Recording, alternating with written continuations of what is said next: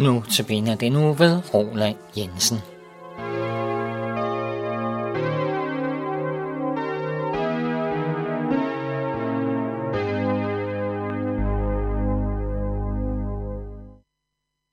Kender du til det, hvor der er nogen, der har gjort eller sagt noget, der har resulteret i, at du er blevet forurettet?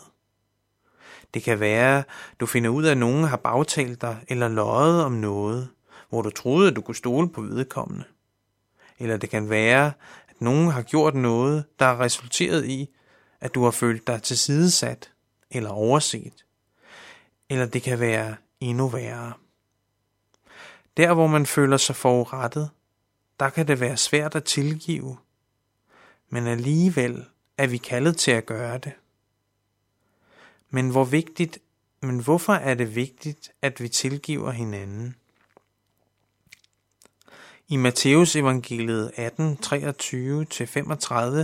fortæller Jesus lignelsen om den gældbundne tjener. Himmeriget ligner en konge, der vil gøre regnskab med sine tjenere. Kongen han tæller regnskaberne sammen, og det ender med, at der er en, der skylder 10.000 talenter, som så skal føres op til kongen. Men tjeneren han har ikke noget at betale med, så kongen befaler, at tjeneren med kone og børn skal sælges som slaver. Men i det samme, så kaster tjeneren sig ned foran kongen og beder ham om at have tålmodighed med tjeneren. Så vil han betale det alt sammen. Men kongen får medynk med tjeneren og lader ham gå og eftergiver ham gælden. Men i det tjeneren går ud, så møder han en af sine medtjenere, som skylder ham 100 denarer, og han griber straks medtjeneren om halsen og råber, "Betal hvad du skylder." Men medtjeneren kaster sig ned foran ham og beder ham om at have tålmodighed med ham, så han kan betale beløbet tilbage. Men den første tjener vil ikke høre på medtjeneren, der bliver kastet i fængsel, indtil gælden er betalt. Men andre af hans medtjenere ser, hvad der sker, og bliver bedrøvet og går hen og forklarer kongen, hvad der er sket. Kongen kalder nu på tjeneren, der fik eftergivet meget, og siger til ham, "Du onde tjener, al den gæld eftergav jeg dig, da du bad mig om det. Burde du så ikke forbarme dig over din medtjener, ligesom jeg forbarmede mig over dig?" Kongen bliver vred og overlader tjeneren til fangevogterne, indtil gælden er betalt. Jesus han afslutter med ordene, "Sådan vil også min himmelske fader gøre med hver eneste af jer, der ikke af hjertet tilgiver sin broder." Først hører vi om den gældbundne tjener, der skylder 10.000 talenter. Det kan godt være, at 10.000 talenter ikke lyder af meget, men det var det. Der gik 6.000 denarer på en talent, og man siger normalt, at 1 denar var daglønnen på en ufaglært arbejder eller en almindelig soldat i den romerske hær.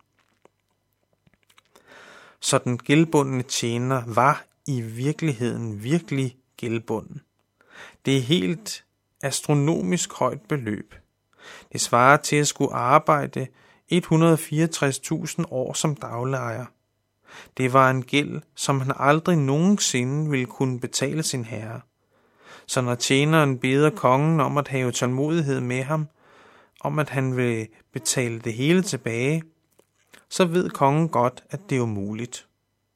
Trods den enorme sum, så eftergiver kongen alligevel tjeneren. Det, som medtjeneren skylder den første tjener, svarer til et beløb, der er 600.000 gange mindre. Således bliver den første tjeners adfærd afsløret som helt urimelig. Når det kommer til vores forhold til Gud, har vi ikke engang en skyld eller en gæld, der svarer til at skulle arbejde 164.000 dage for at betale vores gæld tilbage. Vi har en uendelig skyld.